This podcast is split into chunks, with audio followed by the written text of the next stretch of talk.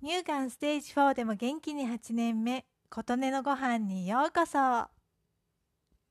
昨日ツイッターに詩をアップしました。そしてそれを配信でも朗読してみようと思いました。朗読はあまり得意ではありませんが、やってみようと思います。よろしくお願いします。花が咲き乱れる桜の木の下で、君の声を聞いた。僕のことを話している君の声。僕はとっても嬉しくて、暖かい日差しの中にいた。